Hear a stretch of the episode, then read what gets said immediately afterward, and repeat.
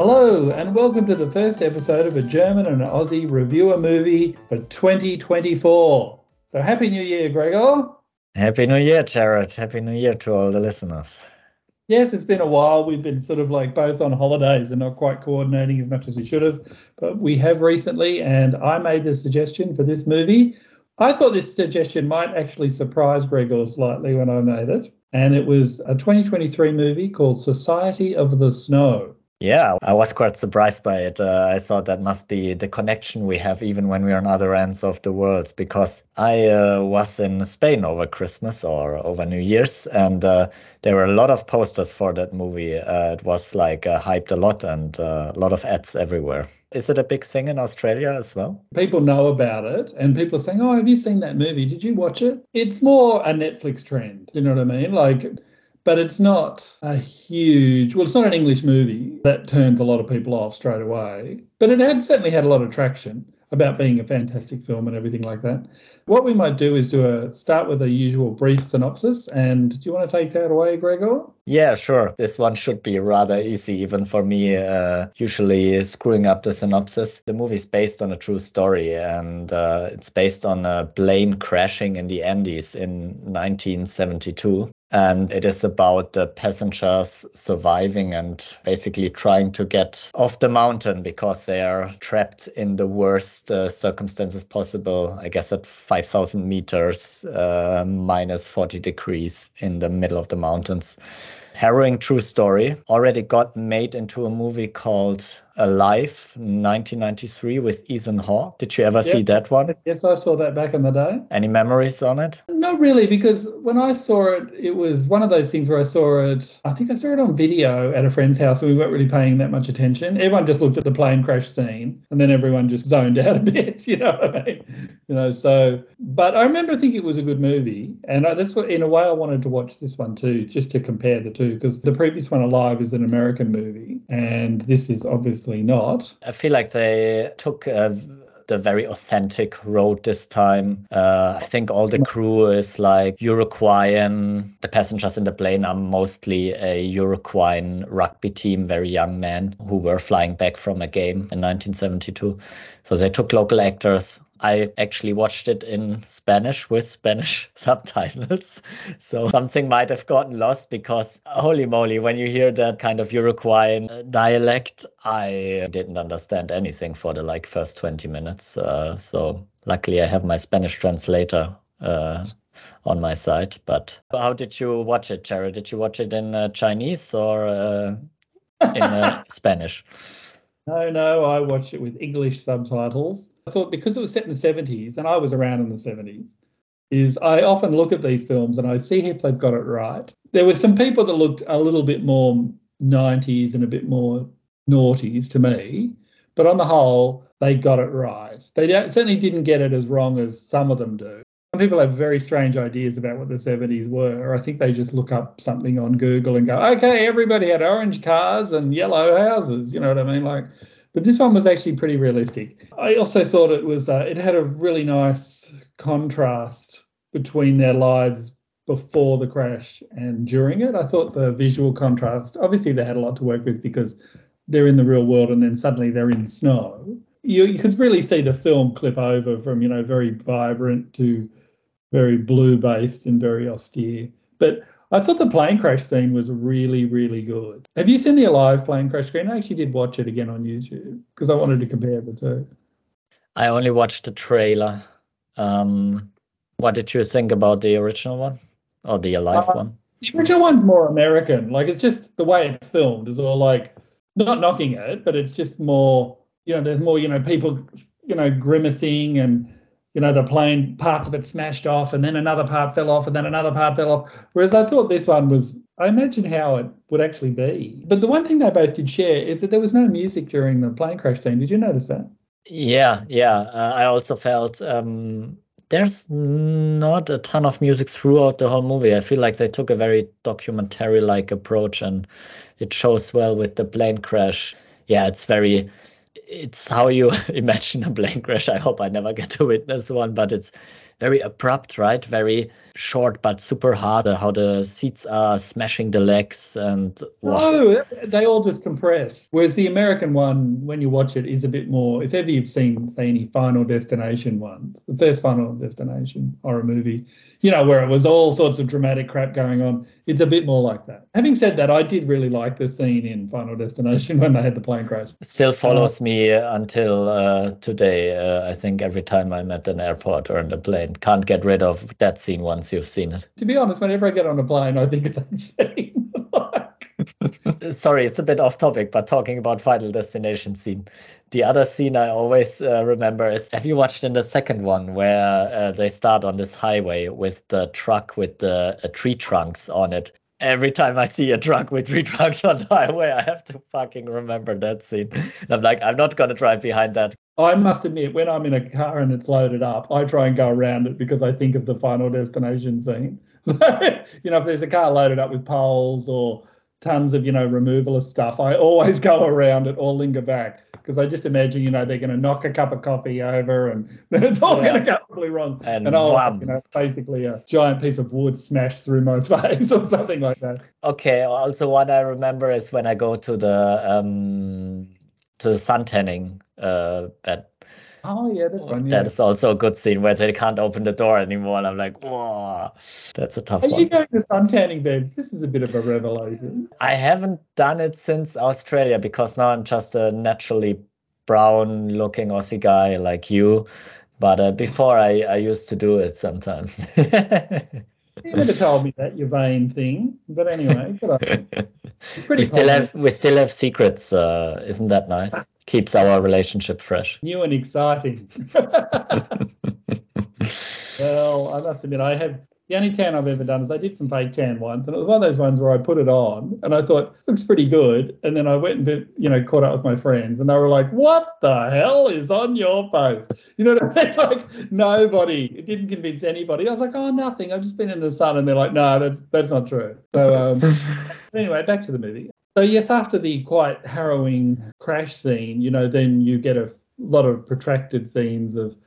Look, I really thought this was a really powerful movie and very good, but it suffers from what I think almost all the new films are suffering. from. It's just too long. Agreed. It Um, needed a trim for about half an hour. I thought it would have been more Yeah. powerful. I thought it was nice how they acknowledged the death of the people as they went along and they would name them. The use of topography within a film to tell a story is not very typical. So I liked that. I think what I what I liked is that they actually didn't show a ton of um, scenes outside of the crash, so it was really like you really felt like you were with them. You there was not really there's a little bit voiceover, but not really anything that gives anything away. Like uh, I don't know, a guy forty years later telling, "Yes, that was a very tough moment." Do do do. You don't really have any any scenes like that, so I I really like that. Um, so they already cut out a lot, but I agree. There's a middle part where it feels like they they're ticking off a little bit what happened. I don't know if you listen to the podcast I sent you, um, and then when you when you hear the podcast, basically um, from You're Wrong About, and they talk about the the true story, and it is very close to the movie. So when you listen to the podcast about watching the movies, I feel like I understood some scenes better because there's a scene where they then find a, a radio and they try to communicate, and that is all something that happened, but I'm not sure you need to show everything in the movie. Like they could have uh, cut some of the facts out for dramatic purposes, I found. Well, the American one is pretty similar, but the last probably 30 minutes, 30, 40 minutes are different. That's where it varies. Yeah, I just thought for a while there it was like someone's starving, someone's got something, Mhm. someone's old, and then they die. And then the next person would, and they tick them off. Now, here comes a slight spoiler for anybody. So if you want to turn off now, it's not a huge spoiler, but it could be if you if you're very young. I thought the cannibal scene was handled really well. It wasn't really gratuitous. All the cutting of the people didn't you didn't see it at all happen off camera, which I liked because it could have been really gruesome. As the movie progressed, eating the dead bodies just became a fact of life. I thought that was really quite disturbing when they showed a rib cage. Yeah, Like it wasn't covered in blood or all gory or horrible. It was just like to show that they were just eating everything by that stage. They were really modest about what they'd eat. But then they started to starve. Yeah. And they just had to eat everything. I actually did a bit of reading about how they made it, and they actually went to where it happened. Wasn't all created in a studio. Some of it was, but all the exterior shots and everything, they actually went there. At the time it happened because the director wanted it to look really authentic and to capture the atmosphere and and I think that's amazing that they did that.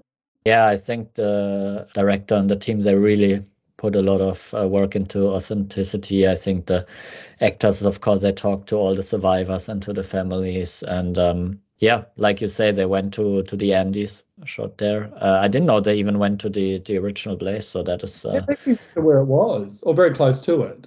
And I feel it shows, like for almost all of the movie, like you really feel like they are in the in the mountains. When I was watching it, I was like, "Oh, there's going to be one cheesy CGI scene, and I'm going to know that they're not in the snow." You know what I mean? But yeah. that never came, and now I understand why because most of it, if not all of it, was pretty much filmed that way.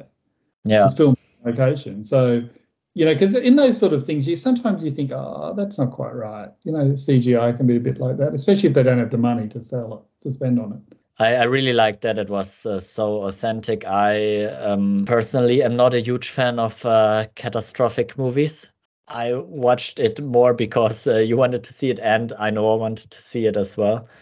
And uh, I think Ainhoa, for example, she likes a lot of the work from the director. Uh, like, for example, have you ever seen the The Impossible with Aussie Naomi Watts? No, I haven't. Yeah. It's, I think, another very successful movie from the director about the uh, tsunami in Thailand. Oh, yeah, I know the one you're talking about, but yeah.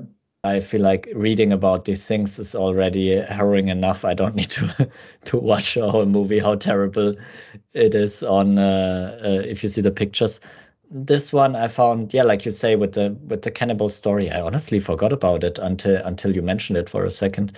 It's handled well, and although terrible things happen and a lot of people die, it, uh, it goes out hopeful. Like, uh, yeah, it's a it's a it's a positive story in the end, if you can say that. I like. And that. another thing that was a little bit unusual in movies these days, particularly, is that it had a really positive religious theme. Of, yeah. You know, like it's you don't see a lot of religious themes, and usually when you do, it's always the church did something wrong, and you know a priest was a pedophile, and all this sort of stuff. You very rarely see someone like praying for their life. Like you would never. See, it's not something you see a lot of. I know it's set in 1972, but I was I liked how they kept that in because that was a big part of it because they all were quite religious, or at least had some religious background. It just made it seem a bit more real for the time for me because I can remember people were more church going and more religious back in the 70s. I think they met in religious school and that's where they formed the rugby team. Yeah. Those sort of scenes, you know, where the final scene, another spoiler coming up here, when, you know, the two of them take off to try and just trek their way out to go for help. I thought that was phenomenal. Imagine just making that decision. Like, okay, we're yeah. going to walk until we find somebody.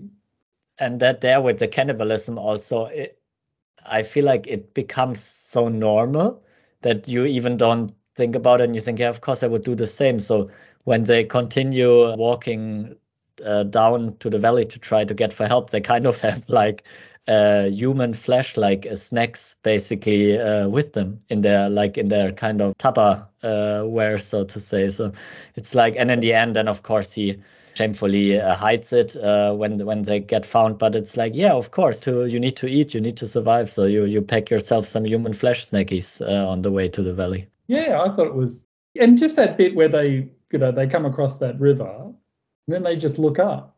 All of a sudden, someone's there. Yeah. And that's and then it's changed. The whole thing's changed. I thought that was really really well done. Yeah, like really i can only recommend everyone also to listen to the podcast or to read about the true story as well because it's kind of like in the movie but uh, there are maybe some details the movie left out but it's just such an amazing story and it's like crazy. Yeah it is. It was just it was insane. I just thought it was a really you know, I was like quite moved at the end of it. I was like, wow, look what they went through. You know what I mean? Like, and they survived. And of the 16 passengers, I did read 14 of them are still alive. I think one of them died of cancer and another one died of something else. And the guy that found them on the horse when they looked up, he's dead because he was a bit older.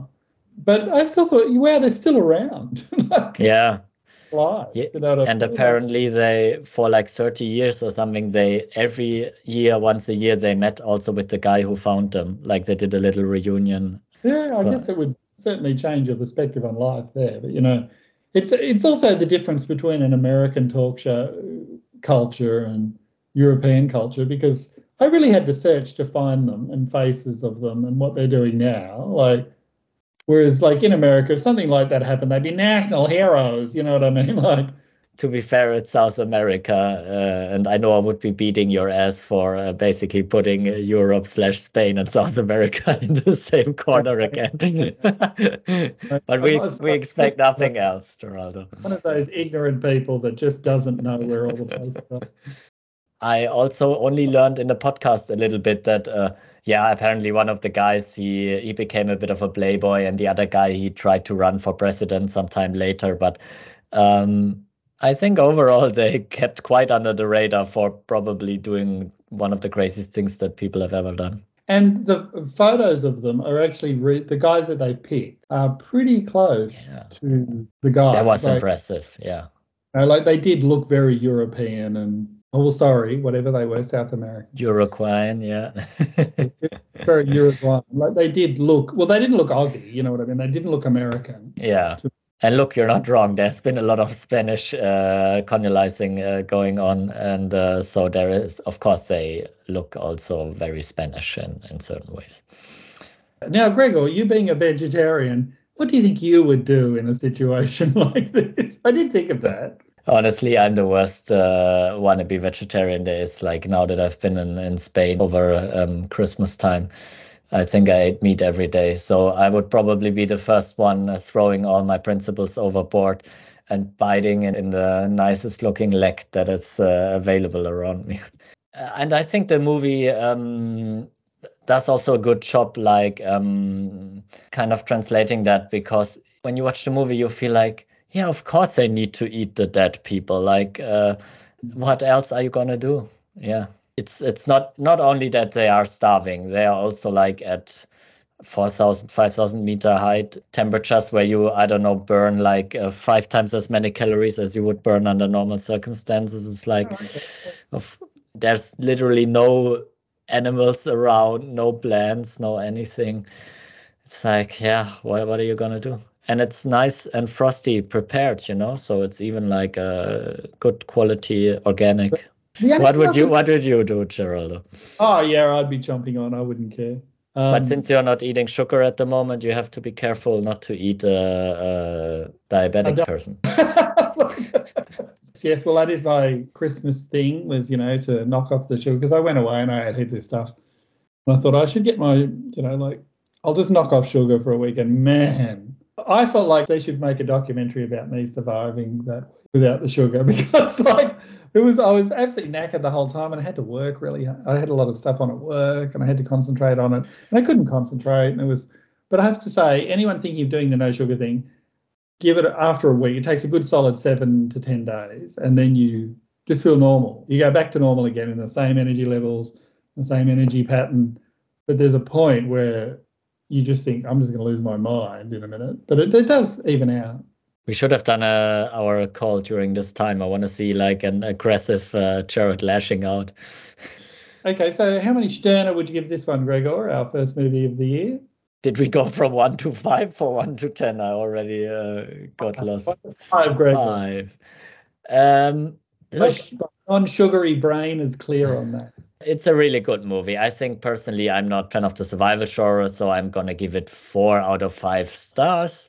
Uh, vier von fünf Sternen, but if you really are into the topic, you could probably give it even more. There's not really something the movie is doing wrong, I would say, except being a bit long.